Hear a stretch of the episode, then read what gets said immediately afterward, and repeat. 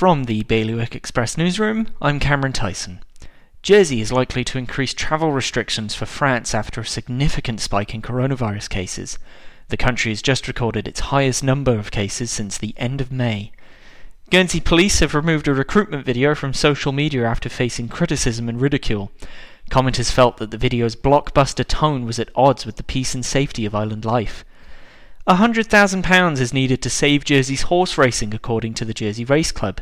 They've launched a fundraising campaign after the coronavirus forced them to cancel its entire 2020 season. Tailbacks littered the Guernsey seafront this morning after a motorist went down the wrong side of the road. They drove against the flow of traffic and straight into the roadside barrier between the Castle and Albert Piers. For more on all of today's stories, visit bailiwickexpress.com. Your weather? Mainly sunny and very hot, with highs of 33 degrees. That's Bailiwick Radio News, sponsored by Broadlands.